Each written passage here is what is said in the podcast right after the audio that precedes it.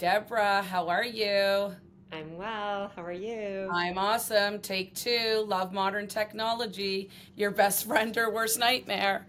Anyways, I am so thrilled to have you on the show today. So thank you for joining us. Thank you. No worries. I am so intrigued by what you do. You are such a big part of the solution for women, for corporations, and for so many industries all wrapped into one. I cannot wait to hear your story. So, for those of you watching who don't know who Deborah is, Deborah, can you explain a little bit about the amazing work you're doing right now? Well, how do I sum it up in, in 10 words or less? Um, Not I, 10 words, take as long as you need to. Okay. Um, I would say I'm a corporate governance champion, I'm a community builder, and I'm an agent of change. And how do I apply that and how do I bring it to the work that I'm doing for my social uh, purpose company that I founded, Women Get on Board? I founded in 2015 with the mission to get more women on boards. That is straight forward with sort of this I like to think of the power of three. One mm. woman on a board is token, two women on a board is presence, and three women on a board is a voice. Ooh, love that. Power of three. And I think about it when I show up every day. Why am I doing the work that I'm doing? Is because I fundamentally believe that having more women on boards it makes business sense. And there's data and research that says more women on boards, better decision making, more innovative decisions, more ethical decisions. So the data's out there. Mm. And if you take the latest research that just came out from Osler's from 2023 to talk about diversity on public companies, it is just under 30% for all TSX listed companies, publicly listed companies in Canada. That's up from you know 12% when they started tracking it in 2015 but it's still a far way to get to gender parity which is meaning 50% of, of boards have women on the boards. Some companies have that. A lot of companies are still working to get to one or two women on boards. And so um, you know so i'm passionate about it because i believe women in their leadership roles can bring diversity and bring different skill sets. I call them your power skills You've got your mm. technical skills, but women, we know we collaborate more. Women, we know that we have huge empathy and awareness. So our EQ level is up there. And that's those are really important skills to bring to a board. They sure are. I mean, you touched on so many different things. I was going to start jotting questions down, but I have so many questions for you. Um, but you know the the big thing that you just brought to the forefront. I mean, being for myself, being the first female in North America in our industry of owning a private investigation security agency, I didn't even know that till years into the industry because I just did what I loved and loved what I did. But I feel that for my industry and all industries, regardless of gender, every human being brings something different. So, to focus on gender, yes, there has to be some kind of equality for sure. But the really important thing that you brought up was, and something I'm extremely passionate about, is that we all, as women, we bring something different to the table. And I want to just bring a, a, conversation up to you that I had just before you and I started this podcast. And uh, a friend of mine, uh, a, a, work colleague, uh, you know, said, "Oh, I went to see the Barbie movie, and you know, I was kind of, you know, I'm kind of sick of uh, people sort of trashing men. And I'm just listening to this. I said, but was it really about that? Or was it about lifting women?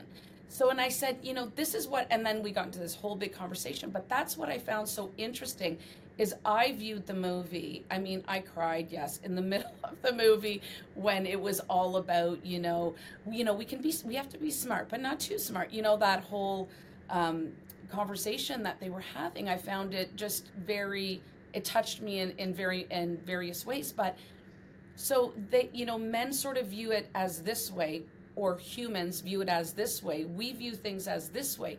Don't we both, like all genders, bring something to the table? And that's diversity of thought. It really is. And I think you know, you you speak to something really uh, pivotal for me as well. Is you know, I grew up. I'm a I'm a CPA. I started articling when I was 19 years old. So mm-hmm. we won't do the math and tell you how many years ago that was. But I would, it was all male partners, and they would, you know, I'd show up, and they'd say, "Well, when the boss comes, I'm like, I'm I am the senior on the job. Can you get us a coffee? No. Can you get me a coffee? You know, it was one of those things. But I never came in and said, "Oh, I'm a woman. I have to be treated differently." I just knew I was a professional and I wanted to be in business. So that was kind of where so I was. You just showed up and you did your rock star self. Love. Yeah. Likewise to you. Like you didn't go in and go, "Hey, I'm a woman. I need to be treated differently." Which I'm really glad you brought up the Barbie movie because I did a blog this summer on um, related. It was about innovation, and something came up, and I was being interviewed, and they said to me, "Well, what was, you know, can you go back to a young age when you were young, and what made you innovative and and I said, well, you know, it was kind of, and it brought the Barbie movie in because it was a highlight for all of us in the summer. Mm-hmm. And I mm-hmm. feel the same way about how, like, to me, it was a statement. And it was this kind of matriarch versus patriarch. And really, when one rules over the other, you get chaos. But when you're united and you can come together, it, it really speaks to the world and the way the world should be, right? Because it kind of flipped in the movie. But what I would say to you is one of the things I said is, well, you know, it's like Barbie. She was fearless in that movie. She just kind of said uncategorically, you know, this is what girls do, this is how we do it. And oh, you're my boyfriend, but do boyfriends stay over? I don't know about that, right? It was kind of like the she was she really kind of was fearless. And I said, yeah, when I was younger, I was fearless. Um, I had I played with Barbies, and I said my opa, my my dad came from Holland, and I have my my my dad is an immigrant, first generation, and my mom's a first generation immigrant from Scotland. And so they came to Canada for a world of opportunity, and their kids, being first generation, myself, Same. my brother and sister, were very much in this world. Be whoever you want to be. If you want to play with Barbies, you're that's great. But I never got defined by you're going to do this and you're going to do that. And so my dad was a businessman and all I ever wanted to be was a businessman just like him. And when I said that to people, when I say I that to people, that. they go, "But you're not a man." I go, "I know, but my role, like all I ever wanted to do was to go into business." And so I never felt defined of being, you know, you're a girl and you should only do this or you're that and you can only do that. I felt like to me those doors were open. And you know that it goes kudos to your opa and my dad too was the same, you know, was always in business. And it was for me, thank goodness, and parents who are out there listening that want to have your children uh, live your dream.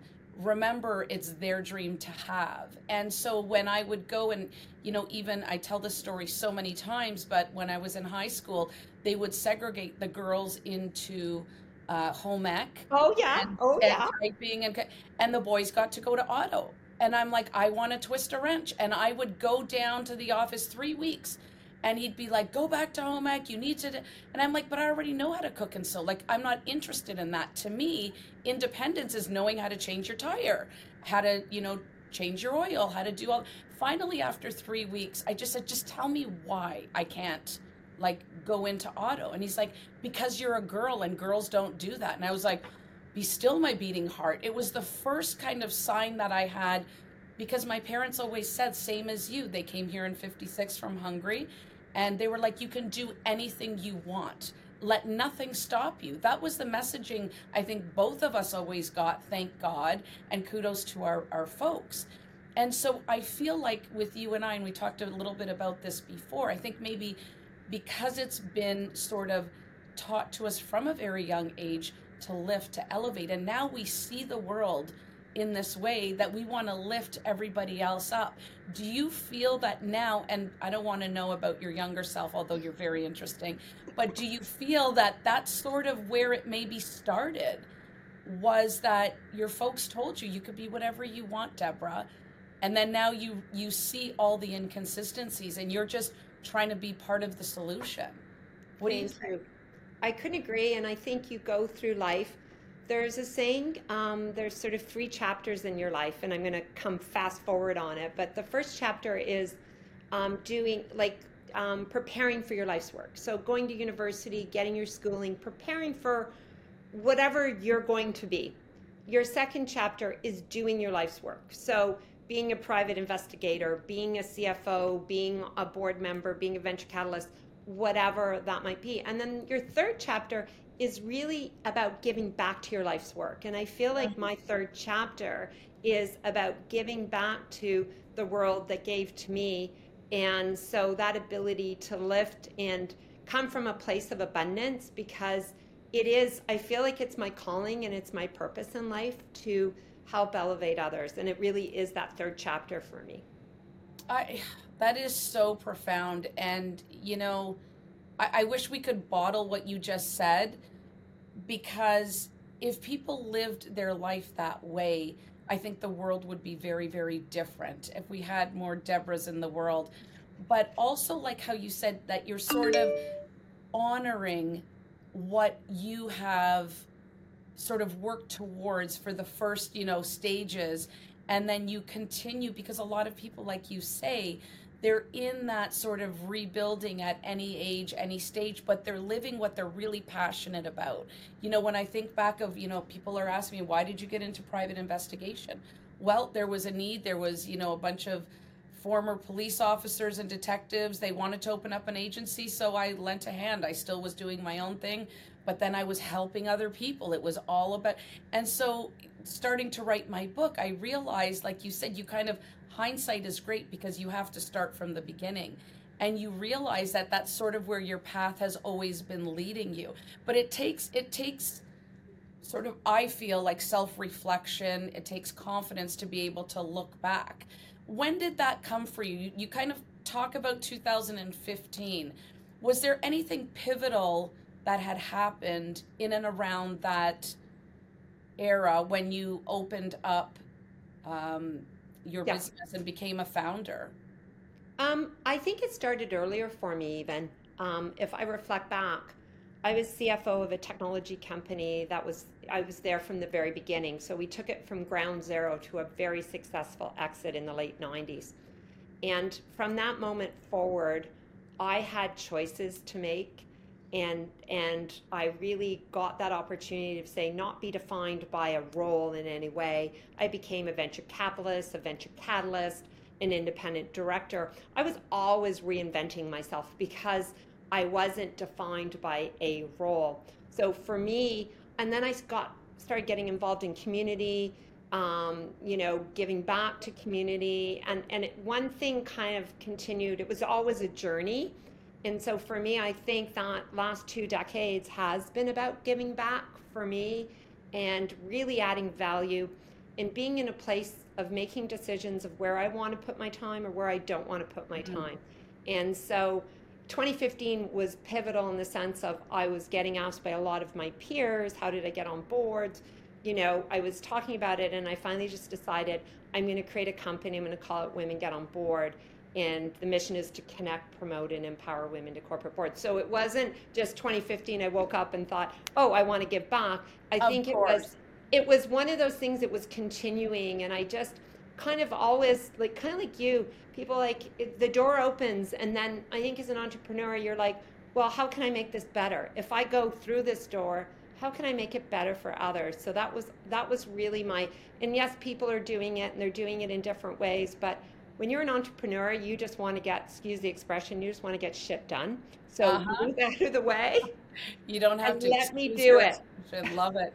And you know, you say a, a, few really interesting things, and uh, you know, I love the the wisdom and the experience that you have, uh, because you said a few things. Number one about the journey, and I think I had mentioned in my last podcast. Clearly, I have a few tattoos, and that's going to be one of my next tattoos is life's a journey, not a destination. It's not about, okay, well, I've arrived, you know, this is it. It's a journey. It's about evolution. It's constantly, you know, you talk about reinventing yourself.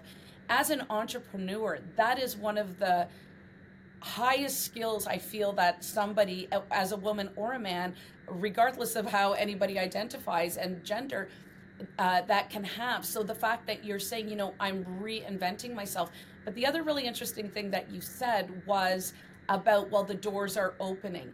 I also believe I'm very spiritual, and I believe that the universe works in very different, mysterious ways, even how you and I connected through our wonderful Rosemary. But, you know, I bet you it even started well before, like you said, 2015, because when you said I kept talking about it and people kept asking me, it's almost like people are tapping you on the shoulder, going, Deborah, over here, over here, you're not listening, over here. And then you're like, okay, I'm doing this because this is what I'm really good at doing. And you just encompass this. To me, it's such a unique way that you're doing things because, like I said, you're not just hitting, let's say, the marketing industry, you're encompassing all industries, which is massive. Yeah, and I think you kind of you go and you go there's a gap there. Like you said i love that tapping on the shoulder. And it wasn't like the first tap and it wasn't the second tap. In or fact i had sometimes. slides. I had slides. I was doing presentations for women at women in leadership conference and my slides were called women get on board. Because i was already in my mind getting on boards. I was like i have a higher purpose. I want to bring more women on boards. But i will tell you there were women generation above me that said to me when i founded women get on board i don't I don't know why you're doing that. Why don't you just focus on your own corporate board uh, career? And I said, you know what? It's my calling. It might not have been your calling, it's my calling. I love that. And the fact, you know, my book that I have coming out, it's called Rockstar Confidence. Having confidence, a lot of people will look at it that it's, you know, maybe being full of yourself or knowing the exact thing. Confidence really, it just very simply is believing in yourself. And it sounds like you've always had that confidence in yourself. Of course, you sometimes get, like, as an entrepreneur, you might think, should I have zigged instead of zagged? Should I have done this? Should I have gone left instead of right? Fair enough. But to me, what you are portraying right now is the secret and your superpower that you've always had the confidence in yourself, knowing whatever I do, regardless, I'm going to do it 150% and I'm going to be okay. Would you say confidence is something that has really helped you and led you to where you are today? Yeah, and I give you one story as a young child, and I really do Tell have me. to bring it back. So I have an, an older brother, two years older than me.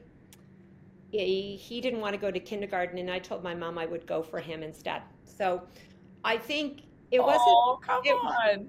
Seriously, yeah. Um, so, but I think it wasn't confidence that uh, it was ego driven confidence. It was confidence in knowing that you are going to fall down sometimes. Surround yourself with great people, they'll help you move to the next level.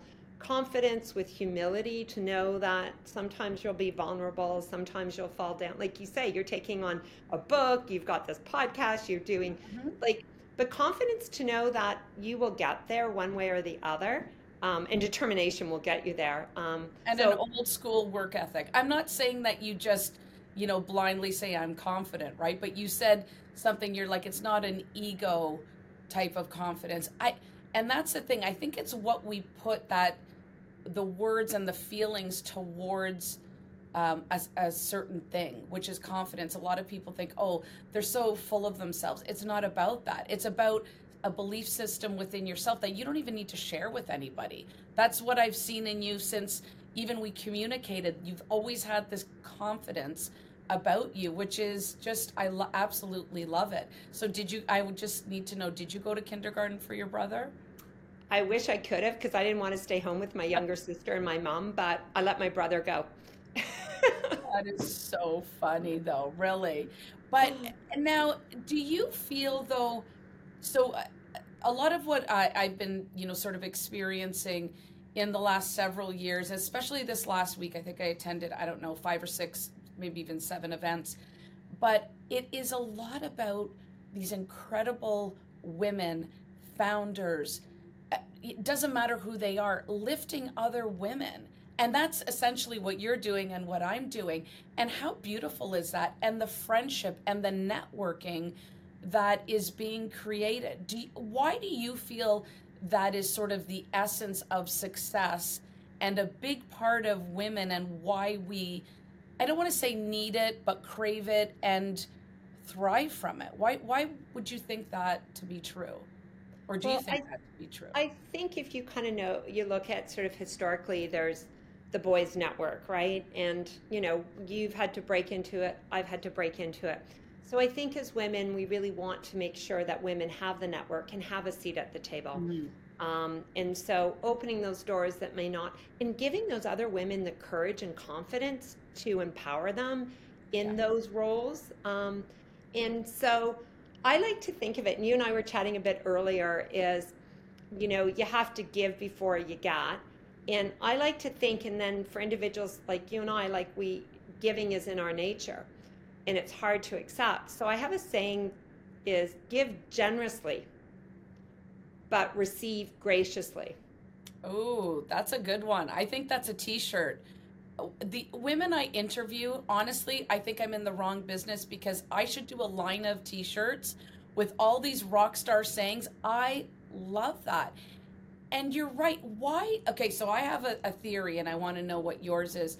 I feel that and we were brought up it sounds like by sort of similar maybe uh, folks and you know wonderful souls and they supported and loved us. But i feel like as women we are most and i'll say okay most women um, are and i'll talk mostly for myself is that i just love to give but take like receiving and it shouldn't be that way. You and i talked about this and I'm getting better at it. You know, even like we talked about the awards that you've won, you know, awards that I've won.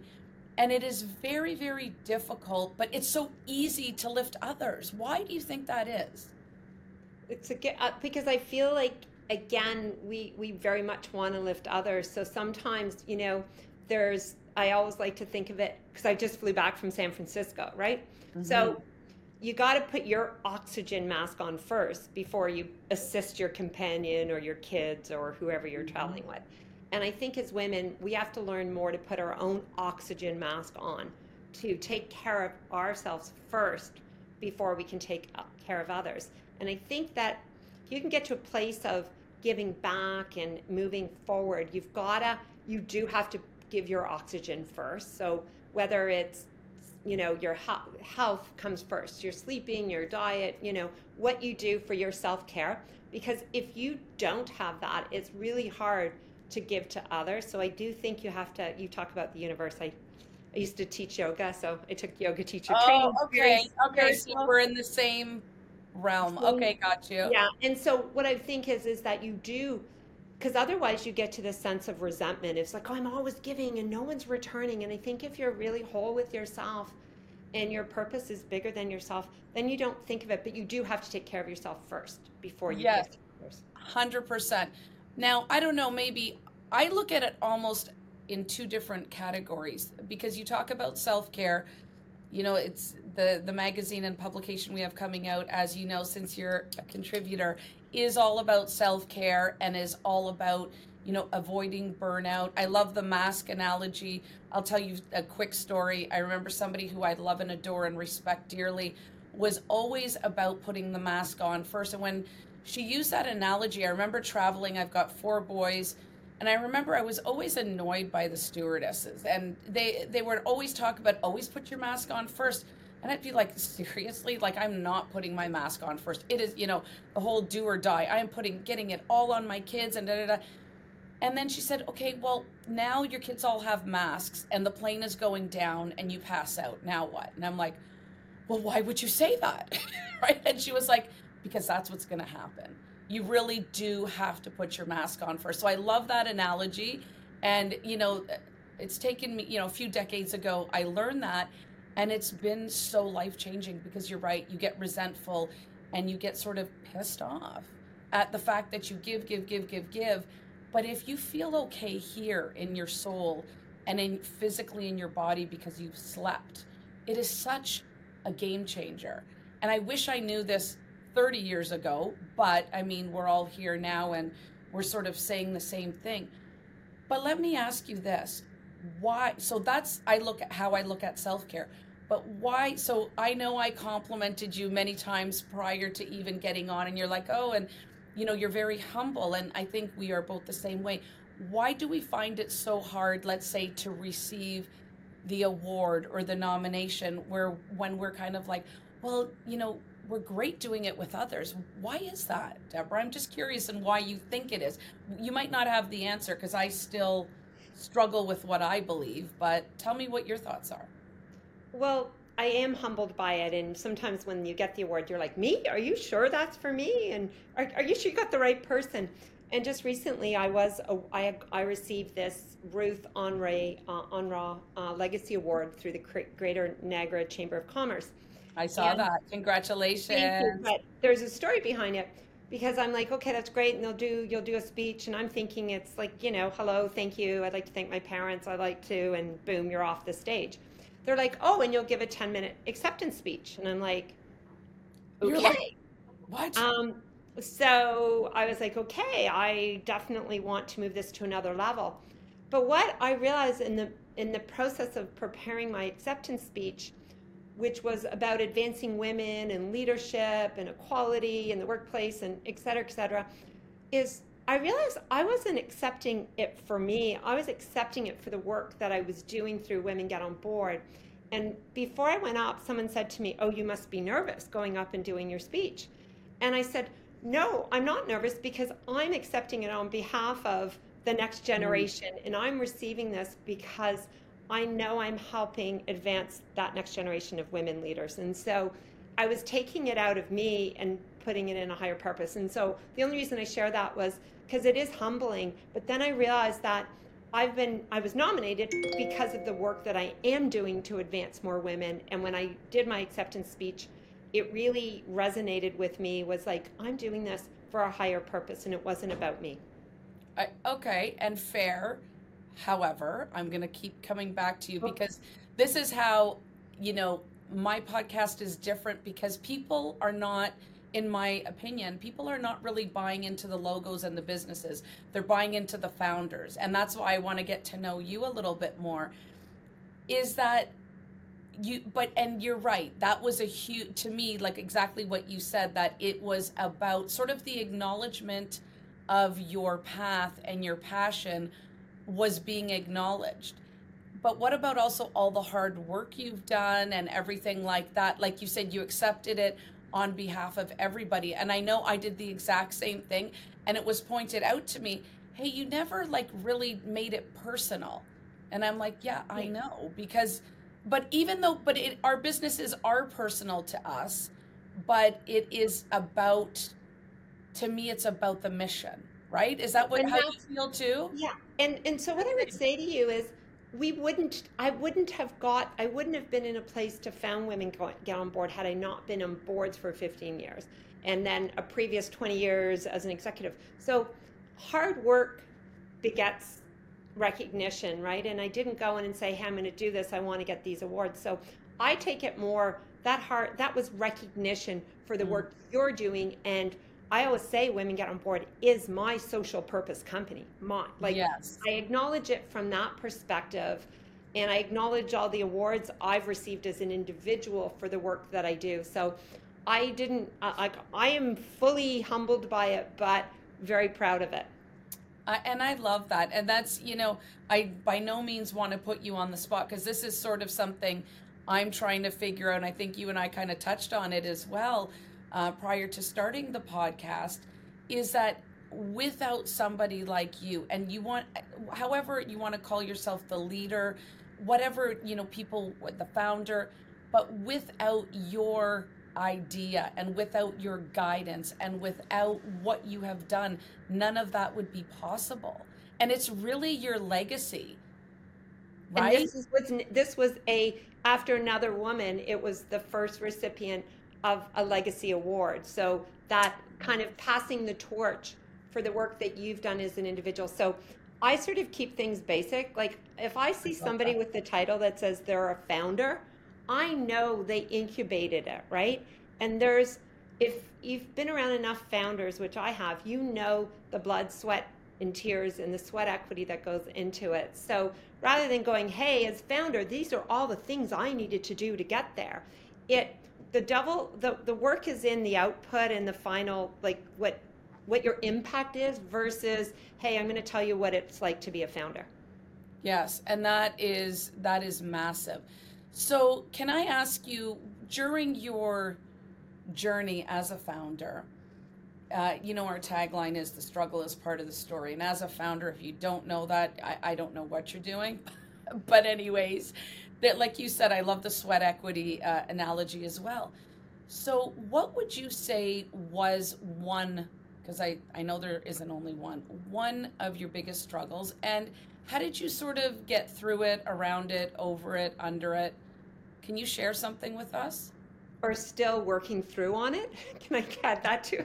Continuous. Yes, it, it's a never ending journey. Um, you know, I think there's an element of being so passionate about your work you do, and you say, I really say, I found it on the back of a napkin, right? I went out to my relationship, said, hey, here's what I'm doing. And then people are like, oh, I'll sign up for that. I'll do sponsorship. And you're like, oh my God, I actually now have to write agreements. Like there was this reality moment.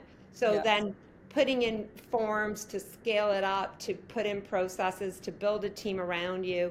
And I think my biggest for me as I go forward is the scalability as me to be the voice, you know, um, and I think that always scaling up and pushing down to the team and elevating the team to take on new challenges so that I can take on new challenges. And I think that's always a, a fine balance. And I'm sure you must find that too in the work that you do. So Absolutely. I think it's continuous. Um, but just being in the place and then being in a place where you're like, yeah, we're good. We got 850 members across Canada. Yeah, we're going to do this. We're going to take on a summit in Vancouver. We've done Toronto. No problem. We'll get it on. And meanwhile, you know, it's like that graceful swan swimming gracefully on top and paddling like hell down below, right? Yes. Oh, again, another perfect analogy of being a founder. And so, what sort of advice would you give?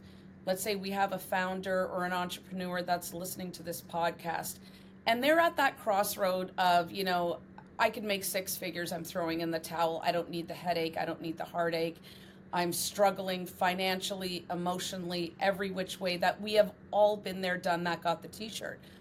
Do you have any words of wisdom? Well, I think uh, I just came from a three day session down in Silicon Valley for female founders.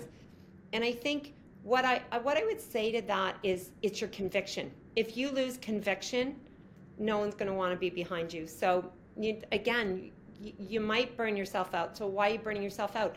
There's a book by uh, an author named Michael Gerber. It's called The E Myth Revisited, and it's really for founders. It's for people starting companies. And they said, you know, you can use the example of you start baking cookies and you start selling them, right? Just as an example. But eventually, you, the technician, the cookie maker, you can't expand because you've got to make get more cookie makers, let's say. So how do you scale? How do you grow? And if you know, you burn yourself out, then you'll be no use to anybody and you're going to be worn out. Nobody wants to come and, and invest in a person or get behind a person who's worn out. So I think that conviction has to be forefront in everything you do. And you have to reassess your work and go, I can't continue to do that. So there's there's a saying in your business, you've got to spend time on your business eh, versus in your business. And if you spend mm. too much time in your business, so for me, I'm an accountant first started Women Get on Board, do you think I do my bookkeeping and accounting? That's all, that's context. So anything I can outsource and, and I can then focus on the core of what I do that makes it unique. So for founders, they try to be everything to everyone. And I think if you can focus on your core and outsource your context, it'll allow you to grow and scale. You know what? And that is such amazing advice because so many founders and entrepreneurs, and it could be a cash flow issue, it could be wanting to micromanage the business. I mean, there's so many different reasons that people give me because I say the same thing uh, that will sort of stop them from from growth. And I feel that often we are what stands in the way of our success. And sometimes we just need to step out of the way. Like you said, you could easily do the accounting with your eyes closed, but you are saying, no, there's so many capable, competent other people that can help with that. Let me focus on the bigger mission. And that is amazing, amazing advice to anybody. I know you and I could talk, like I said, for hours and hours and hours. I only have five more minutes, so and hopefully got two more. Yeah, two more super quick questions. I want to ask you what does it mean to you to be unbreakable? Well, I love that you've termed that and you're putting it out there to into women because I think those are the stories that you're telling. Um, unbreakable to me is not letting someone or something break me down, right? You know, they say don't sweat over the small stuff. So, you know, you've you've you got to have thick skin to be unbreakable. And to me, there are going to be things that come at you every day, but you you're going to pivot them, you're going to push them off. And there may be one thing that really could be breakable for you, but you've got to just if you believe it in your heart of hearts this is the right thing to do, nothing is going to break you down. I really I mean your health is your most important aspect mm-hmm. that you have. So if you have your health and you you're very competent and have the conviction and the courage and confidence to lead you um, i find it really hard to be unbreakable like i i just take on challenges every day i i'm not confrontational but i feel like i am going to have my voice there if i don't believe in what you're doing or if i need to sell you hard because i don't think you've you know really understand why you should be there i'm going to sell you hard in the sense of but I, you know, you to be, yeah, you you've always got to be out there. So to be unbreakable to me is just not letting small things get in your way of doing the big things. Or the outside influences get in your way. And I hear the big answer for you too, or the sort of simpler answer is resilience. So I know you are in a hurry, and like I said, we could talk for hours and hours. I'm going to finish off with one last question. What is next for Deborah? Wow. I think I've got a book in me. So you and I'll take a sidebar on that one. Um, I want to continue. It'll be 10 years in 2025 since I founded Women Get On Board. So I have big plans on that 10th anniversary. Um, got a couple other new initiatives kind of uh, incubating. Starting, okay. Um, but really just continue to the mission. People have asked me, you know, when do you think women get on board will have achieved? I said, until we get to gender parity on boards, mm. that to me is that is success. Not that women get on board is the only per any company uh, contributing it to it. So until we get to that, I'm going to keep fighting the fight. I'm going to keep showing up and elevating and supporting other women. Um, yeah, I I'm not going anywhere. I've got so you're going to continue doing the great things you're doing. Well, thank you so much absolutely love and adore you, love your mission and your vision. Anybody who wants to contact you will obviously have it in the description. And you and I are going to be doing, I'm sure, part two to part 22. Thank you so much. I really, really appreciate you. And you and I shall chat very soon. And namaste. Namaste to you as well. Thank you. Thank you.